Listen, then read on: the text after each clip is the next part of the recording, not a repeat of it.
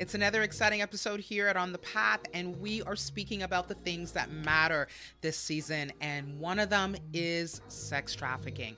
Coming up next, we are talking with Mike and Felicia Fishoff of FightForFreedom.ca, our incredible season three sponsors, and we are pulling off the covers on what's going on in this industry, what we have wrong, the misconceptions, what we need to learn, how we can figure out the signs of someone that's been sex trafficked, how you can make a difference as a freedom fighter in your own local community, and also, more importantly, the incredible on the grounds work that Fight for Freedom is doing, not only in this nation, but in America and the Philippines, guys. You do not want to miss this conversation. We are going to make a difference. Available on all podcast platforms or subscribe to my YouTube channel, and I will see you on the path. Let's go. You're listening to On the Path podcast with Cheryl Nembhard, brought to you by Fight for Freedom, educating, empowering, and equipping community members by raising awareness and training others surrounding the issues of sex trafficking. For more information or to donate, go to fightforfreedom.ca. Follow Cheryl Nembhard on all social media platforms.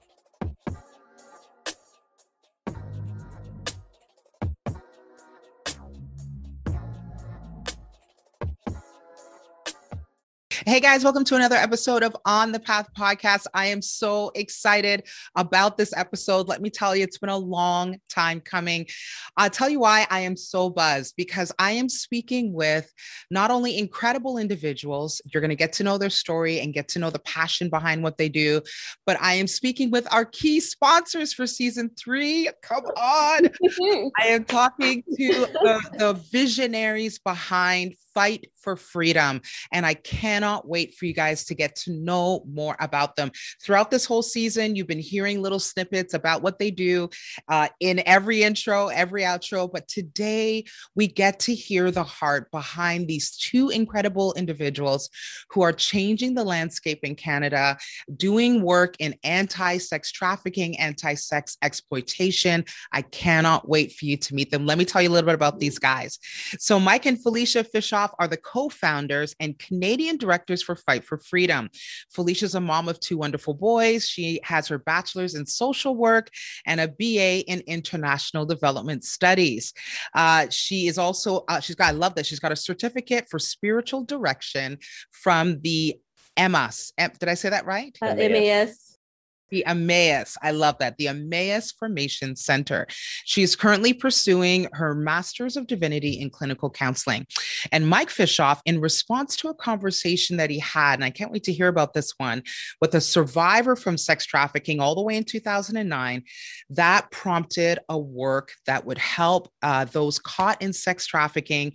And they founded Fight for Freedom. And now, together, uh, alongside a team of dedicated individuals, volunteers, staff, Mike and Felicia Alicia are reaching out to strip clubs, massage parlors, prisons, hotels, online platforms, and even the streets. Yes, they're hitting the streets all across Canada, uh, helping, uh, oh, and America and the Philippines, guys. So let me say that again all across Canada, America, and the Philippines, hoping to identify and give support to individuals impacted by sex, the sex industry and by trafficking. So we need a drum roll. Ladies and gentlemen, please welcome Mike and Felicia Fischoff. Woo! Happy to have Thank you, having us. and whoop whoop.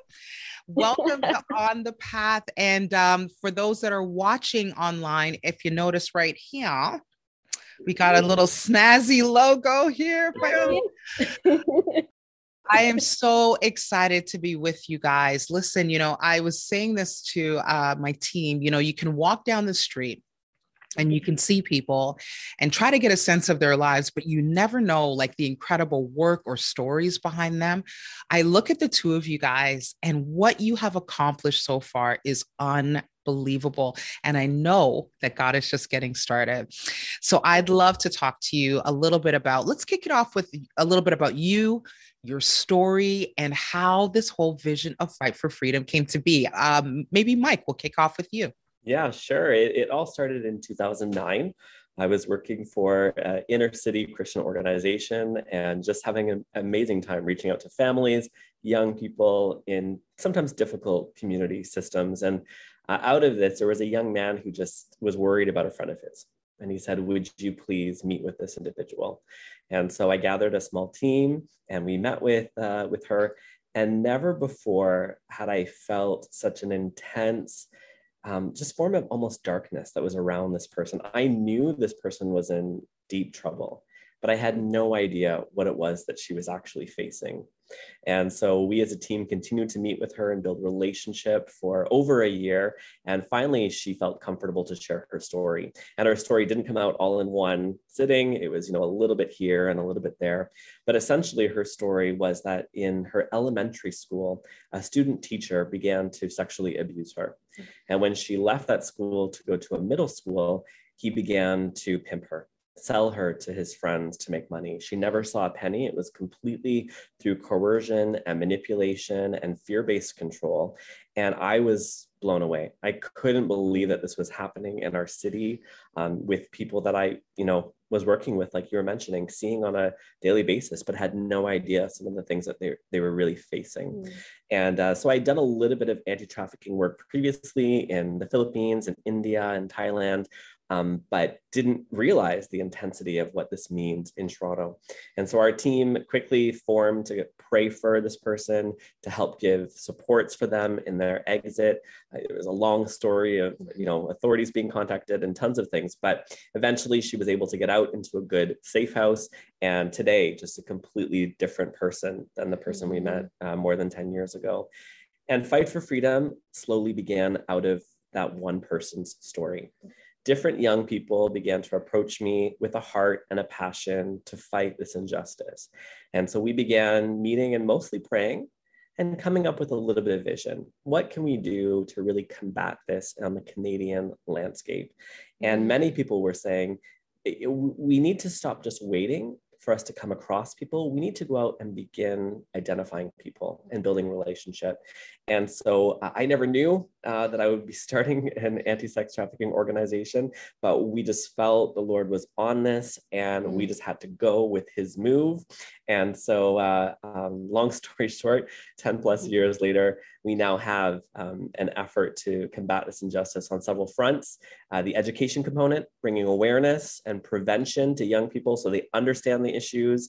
The uh, you know outreach component, reaching out into these locations where sex trafficking is known to happen, building relationship, and finally our aftercare component. So mm-hmm. working with those who are ready to leave in a survivor care platform. Mm-hmm. Uh, and so that's a bit of my story of getting involved with Fight for Freedom.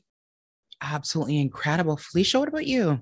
Yeah, so um, I always had a passion to work with individuals who have faced traumatic um, situations. Um, growing up in a family where there was domestic violence and abuse, that was usually my interest in school to study about, you know, violence against women. Um, and when I took my second degree in um, international development studies, uh, it was really funny. the professor actually said, Hey, um, I want everyone on the spot to just give me a, a topic that you're going to write your assignment on for the rest of the year. And I was like, Oh, oh, okay, no warning or nothing. But so I just remember praying in that moment as she was going around the circle. And I'm like, God, what do you want me to write about? Like, I usually focus on domestic violence. Uh, should I research more on this. And he's like, as clear as day, I want you to write about human trafficking. I'm like, human trafficking? Okay. Um, even when I told my professor, she was taken off guard. She's like, huh, okay. And later on, she's like, I want you to focus on sex trafficking because human trafficking is really a broad umbrella. Um, and yeah, the rest is history. I did my research assignment um, on the cross border trafficking between Nepal and India. And uh, that's where um, my eyes opened up um, with regards to you know what's happening across the world um, in red light districts and how women are further exploited. Um, and so yeah, the rest is history. A few months later, I met Mike, who said that he was doing a work in Toronto. He was journeying alongside this individual that he mentioned.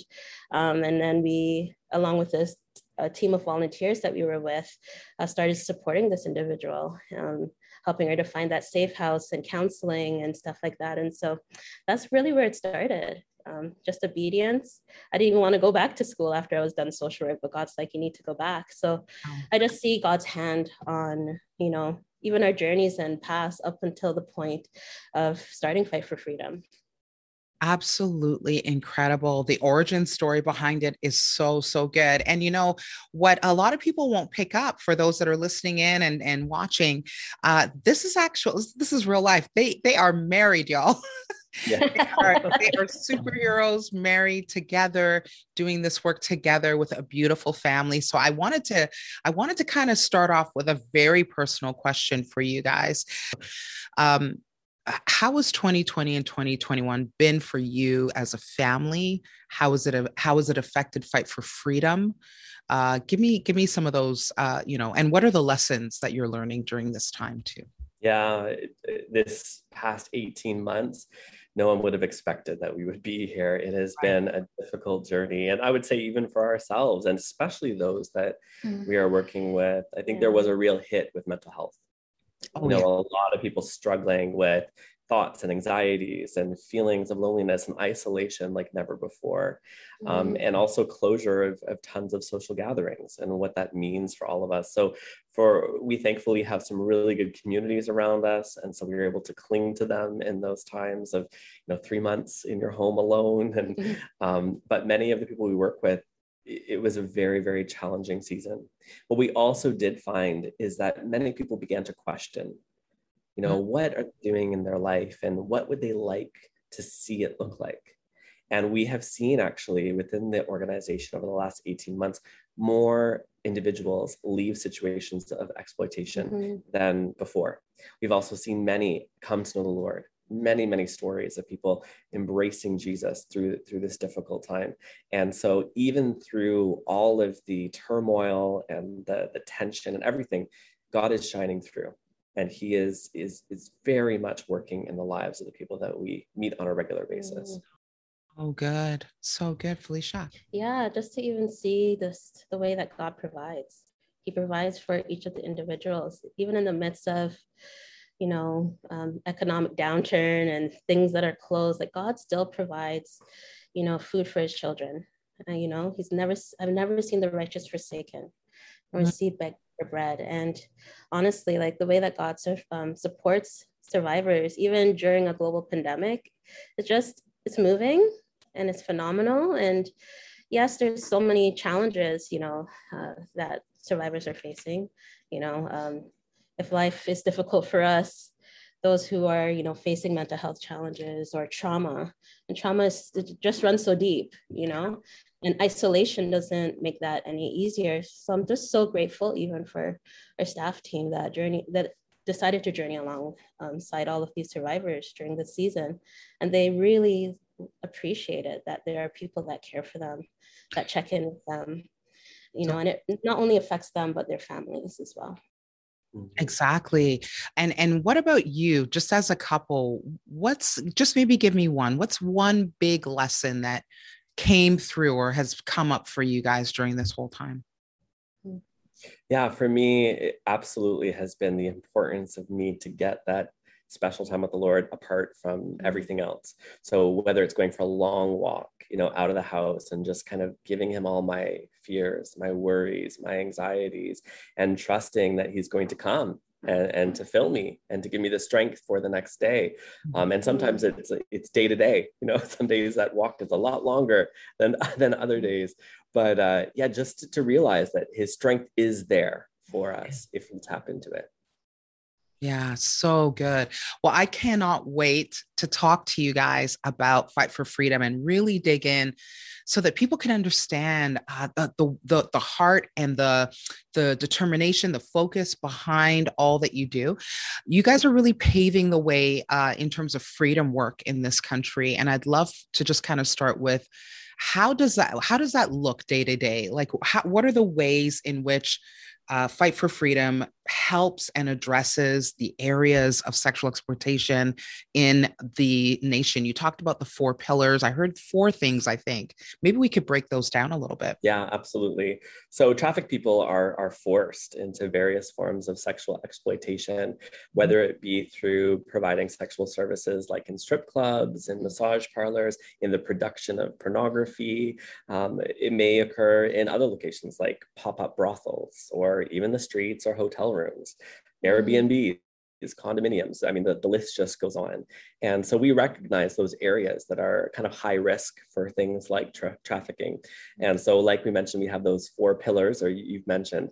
And the first one is education. We realized very early on that if we don't mm-hmm. educate young people to the realities and the dangers, that this can just continue to be a prevalent issue in our city, in our nation, in our world.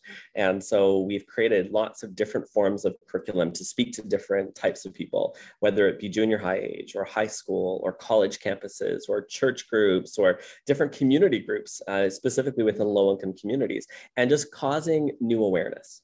Mm-hmm. This is what trafficking looks like. Here are the signs. Here are the dangers. Here's how to protect your friends if you notice something. Mm-hmm. So, our education platform has just grown tremendously over the last 10 years. Um, also, mentioned we started very much with outreach reaching out into these locations, and that has grown exponentially across Canada in various um, establishments in various cities. We also have a work in the Philippines that was started quite a mm. few years ago, and also now uh, we actually just launched um, in Chicago as well. And so, mm. just identifying where are the places that are not being reached currently by other organizations, and how could we develop a, a, team of volunteers to be able to make a difference in that location.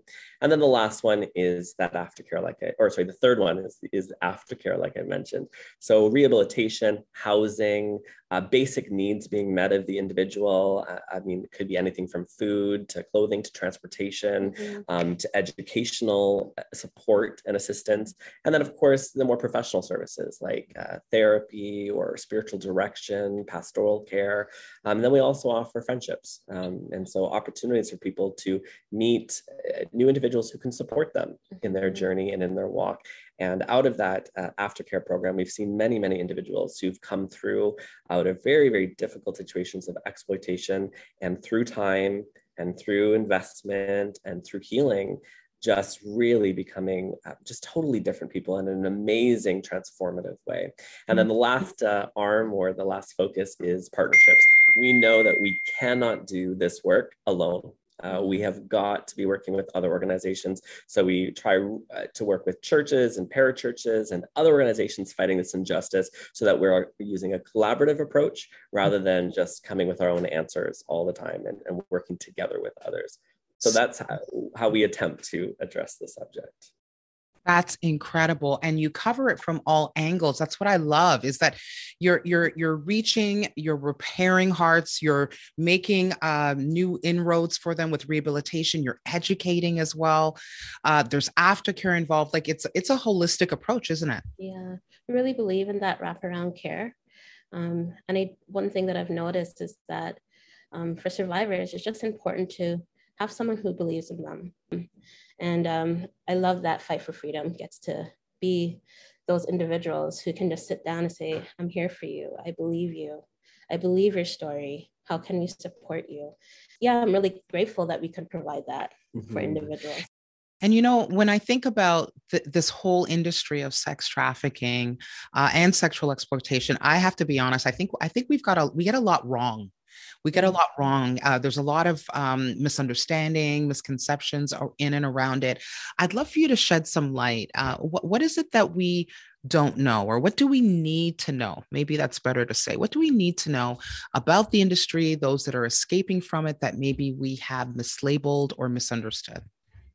Yeah, I feel like the industry is very glamorized. Um, our, our culture is very sexualized.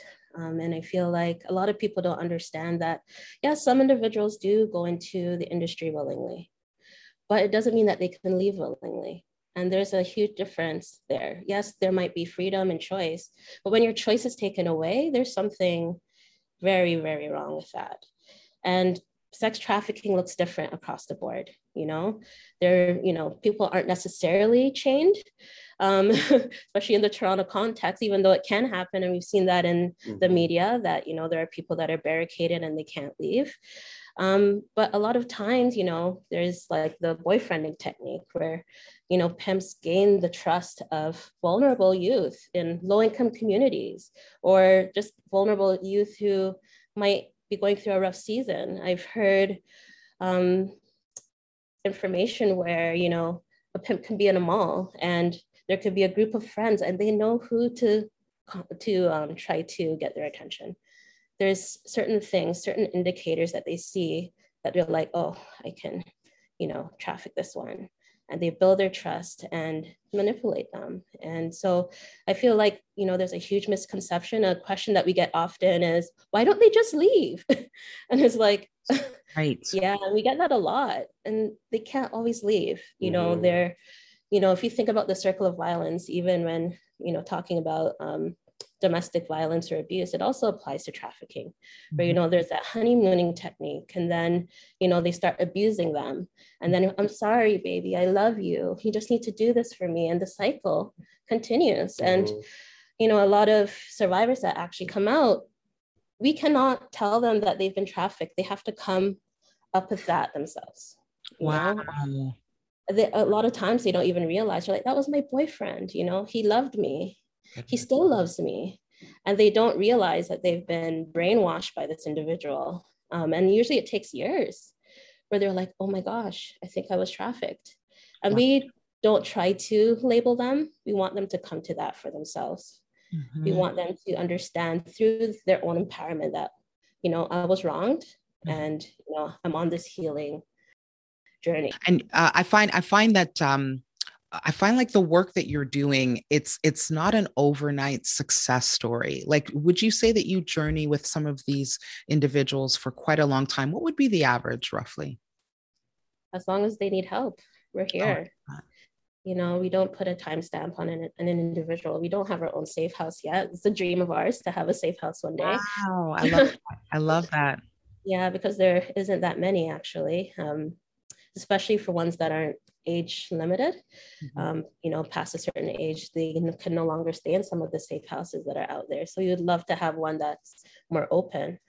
Um, but yeah, we don't put a timestamp on individuals because how can you put a timestamp on healing? Exactly. Um, when I think about healing, I think about an onion layer. It's like layer after layer. Mm-hmm. Even in my own life, mm-hmm. healing has happened in phases. There's some seasons where you're more triggered than others. Yeah.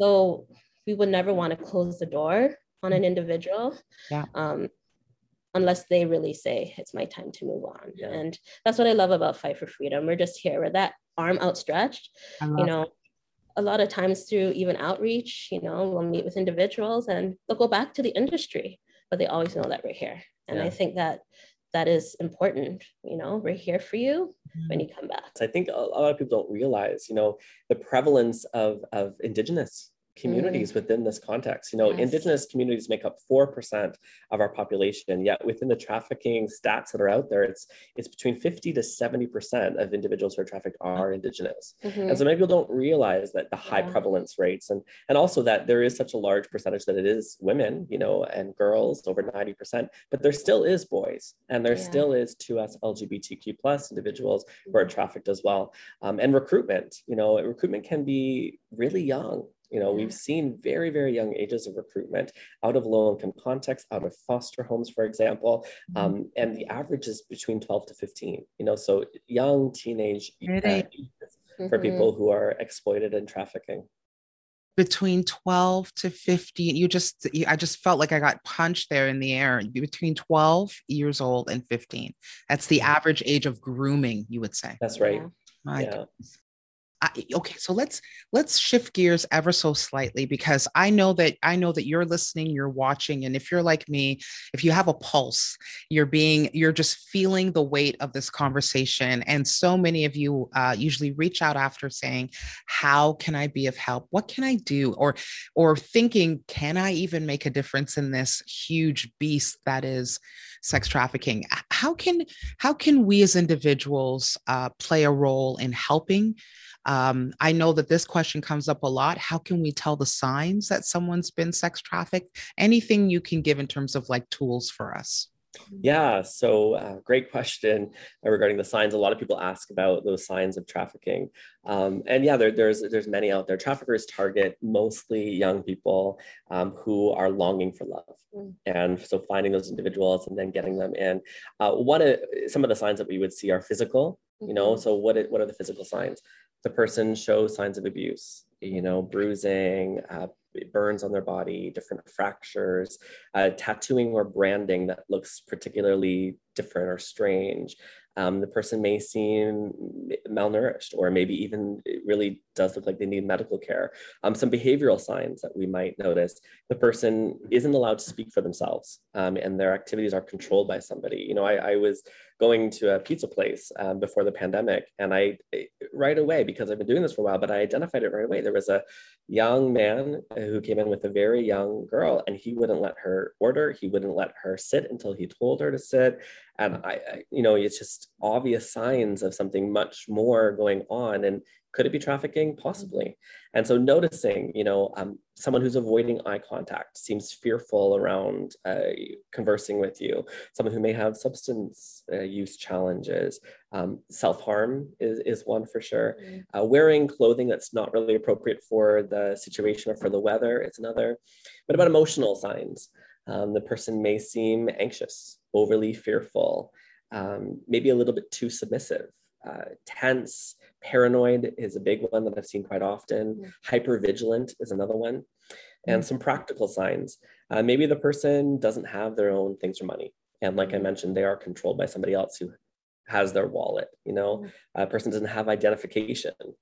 Uh, they can't even control their own passport, for example. Maybe they move frequently um, from one location to the next. Or, and possibly, and this has happened, we've had reports where someone's reported missing and then someone you know shows up who looks similar. So to pay attention to these things those, those signs that could be out there in our world. And so there's the uh, canadian national human trafficking hotline 1-833-900-1010 there's also the website canadian human trafficking hotline.ca um, we have friends who work uh, for the organization and it's a great way to meet with somebody safe confidential and to begin to have conversations. In most police forces across the GTA, there is a division of trafficking. Mm-hmm. And so you can reach that particular tra- uh, division and again, anonymously share your concerns, and they will give advice and, and feedback as to the way to best respond. But I think bigger that, than any of that is it really is about building relationship.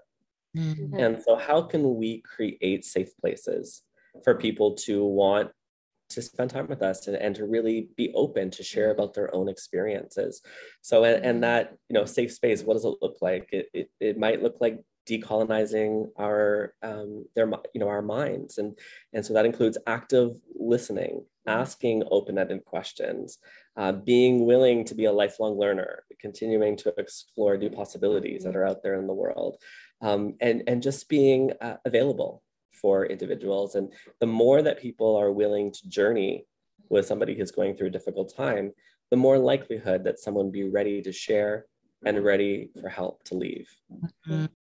Mm, so so good. And you know i'm thinking about there's a particular pillar that really it resonated with me as you were you were speaking uh, mike about uh, support and aftercare. And and i'd love to kind of dive into that because that that and and then felicia you also were saying about having no time limit and tracking with people for as long as it takes. Can you give us some examples of what um, an individual who's sort of just freshly been rescued or freshly has come out of sexual exploitation and now they're in your hands, what does that support and aftercare look like? Yeah, so usually we do an intake process, and in that process, you know, we just ask some questions, some deeper questions, whatever they feel comfortable with sharing. A lot of times they're afraid to share information because they're afraid that their pimp is going to find them. So we have to assess though, like, okay, you know, how much how how much in danger are you? Like, are you in danger?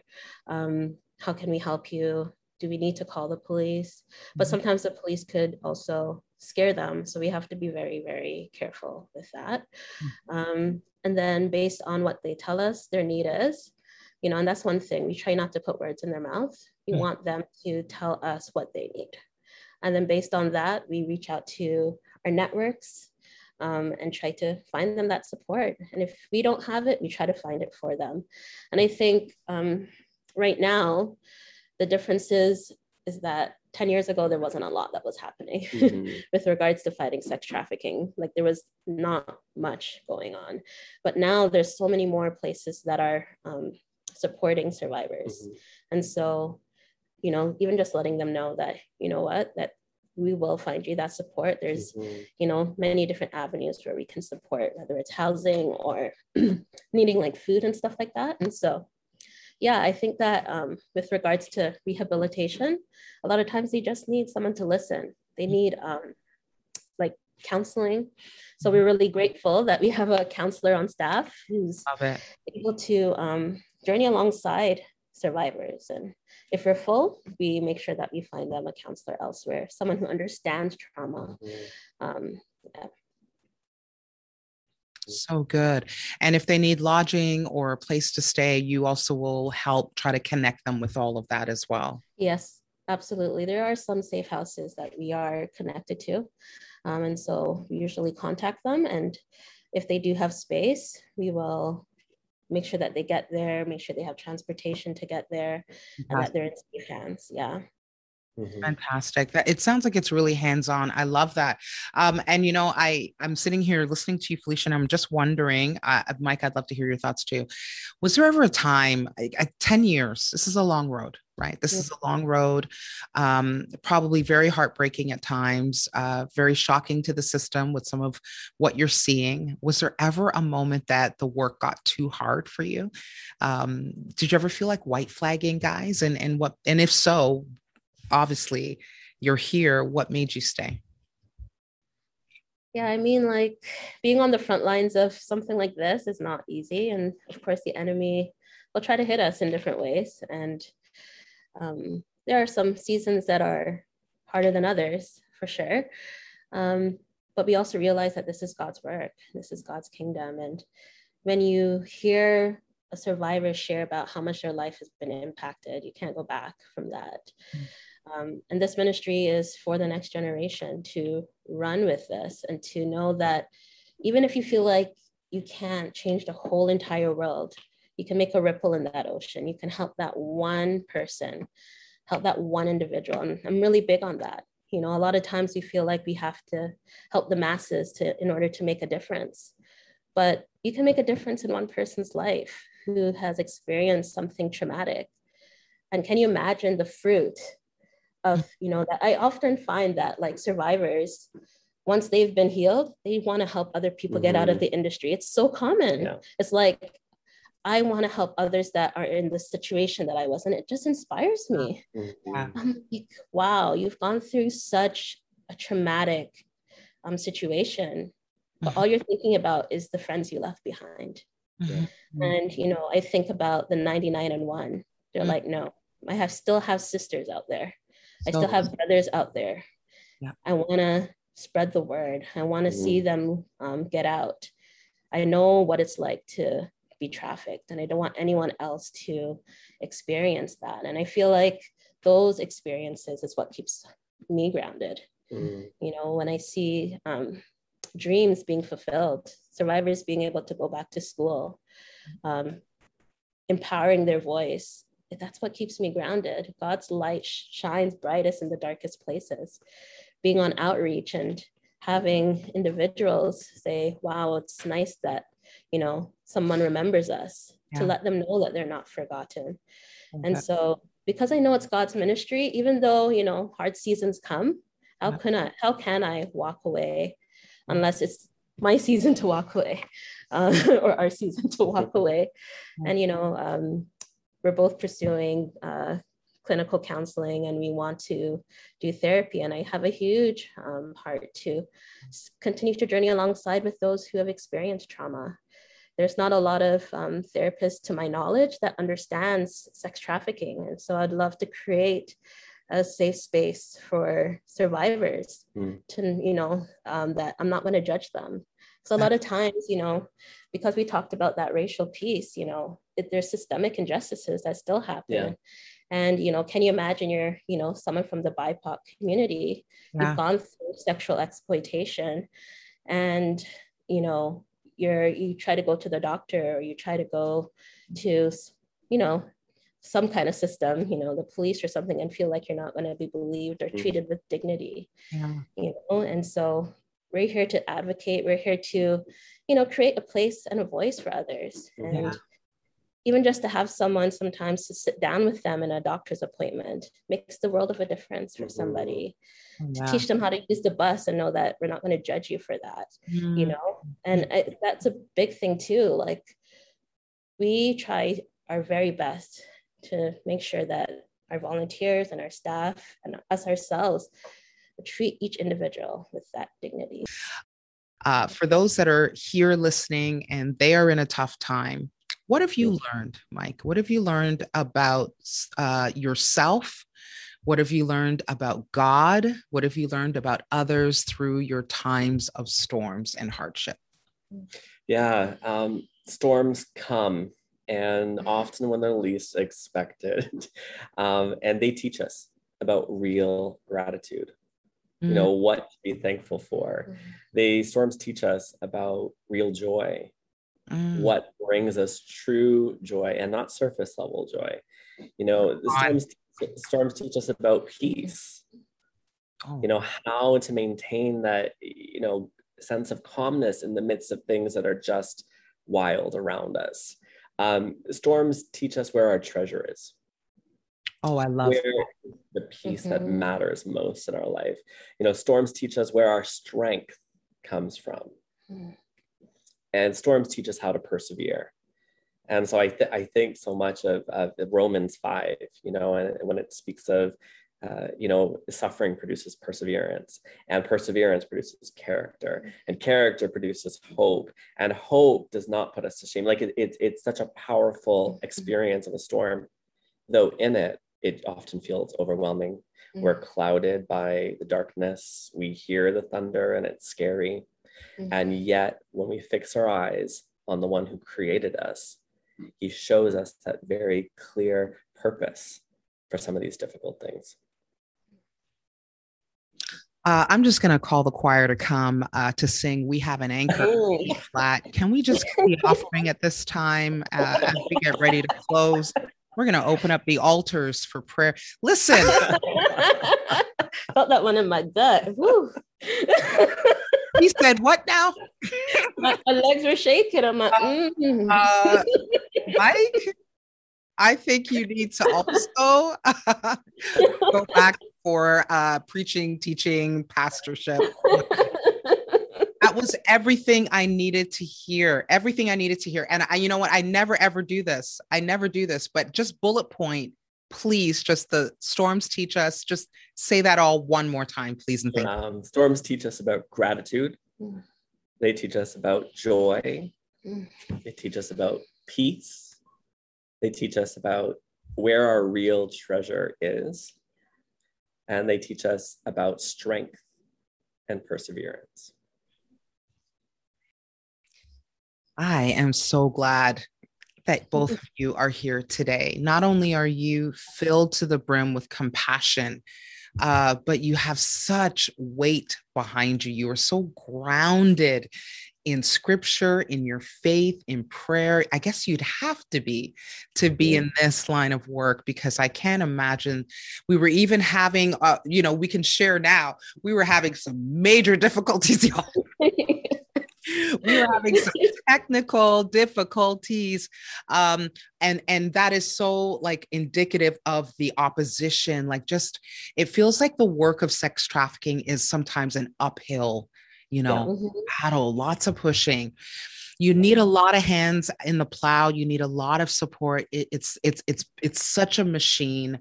It's bigger than one person. I'd love to ask you now, like, how can we, as a community, those that are listening, those that have stumbled onto the podcast, those that got it through a share, how can we help you? Uh, you you know you're you're this married couple strapping this uh, mission on your back. How can we support? How can we help in donations um, fundraising any events coming up? Please let us know anything that we can do yeah, absolutely. So you can volunteer with us. that would be wonderful. We, like we said before, we have various outreach initiatives, um, street outreach, um, online ministry. There's just so much that we're doing. So if you're interested, fill out a form uh, uh on our website, www.fight number four freedom.ca.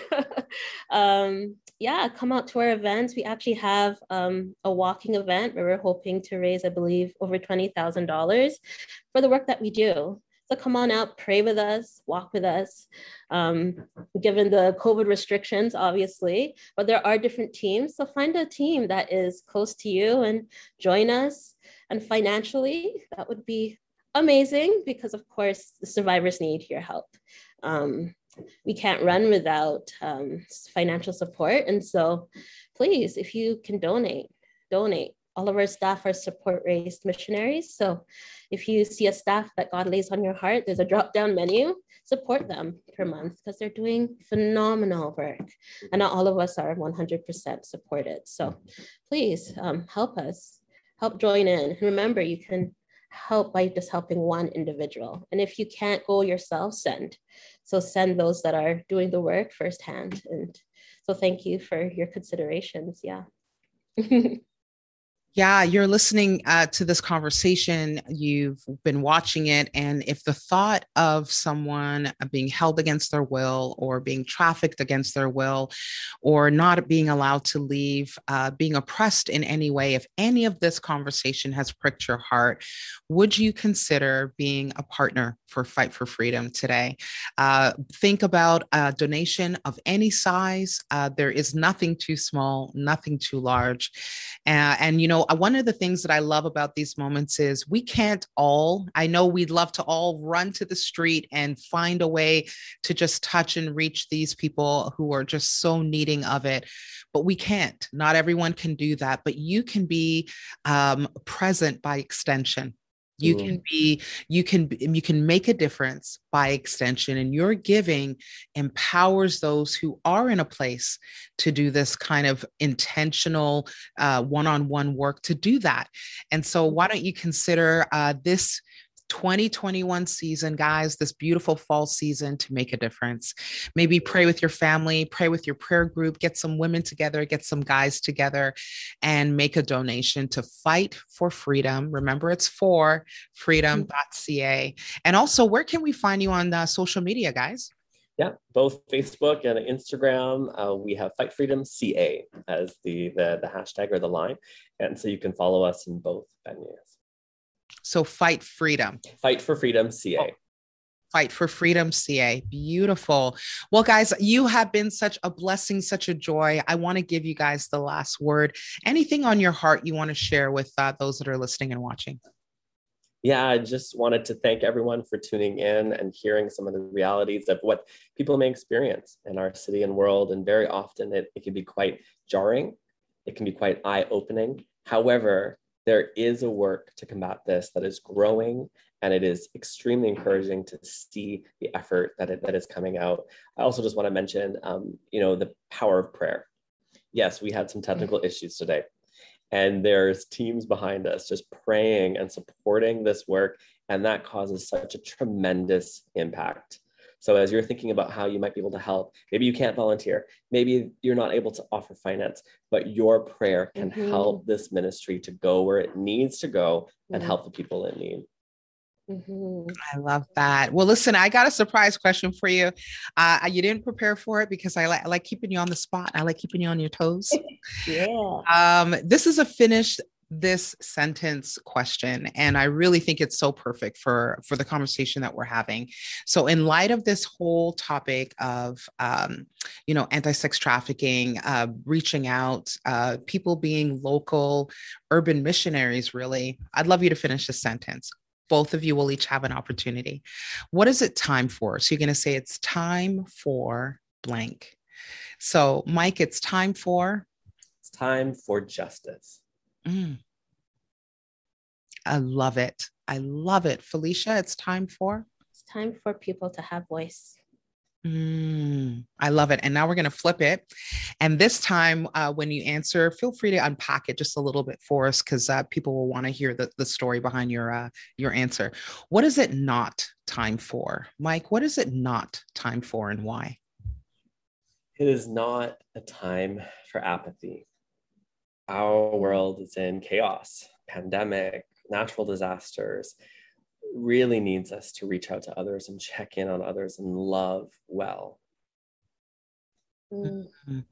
Beautiful. Felicia, for you? It's not a time to do nothing. There is mm-hmm. something that every person can do. And God has given us all talents. What is your talent? Use it for the kingdom. God has equipped each of us to do something. So refrain from that urge to do nothing, do something. Mm, I love that. Do something. Mike and Felicia, thank you so much for being on the path. You are such a blessing. And I want to thank you on behalf of our entire team for believing in me, believing in my voice, as you said so perfectly, Felicia, empowering my voice to help make a difference. We're going to shake the world. We, we're just getting yes. started. Yeah.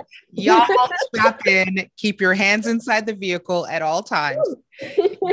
We are going to do some great work. I want to thank you so much from the bottom of my heart for believing in us. It means the world. Thank you. Well, thank, thank you, you for believing in us. it means the world to us. Absolutely. So, guys, thank you for being on the path. And, ladies and gentlemen, that is it for now. But listen, more to come with Fight for Freedom. And I want to encourage you again, check them out at fightforfreedom.ca or go to Instagram or Facebook, Fight for Freedom CA. Check them out. God bless you. Wow, what an incredible conversation with Mike and Felicia. I want to thank them for stopping by, thank them for sharing their hearts, and also encouraging us on how we can make a difference in our own local communities. Guys, fightforfreedom.ca and so many other organizations are doing such great work, but you and I can be world changers and difference makers in our own community. And that's what this podcast is always about. It's about encouraging you to make a difference. You know, uh, human trafficking trafficking is a growing problem in our country. 68% uh, of police reported trafficking cases between 2009 to 2018 were within Canada's borders. That means within the nation of Canada, the majority of that was taking place. And the age of recruitment, this is what shook me, guys, is as low as 12 years old.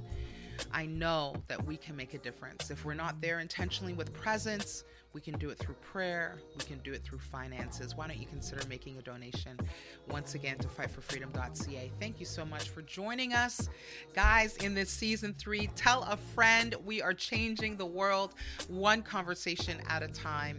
Thank you so much. In the meantime, keep living, keep learning, keep loving, and let's keep making a difference. I will see you on the path.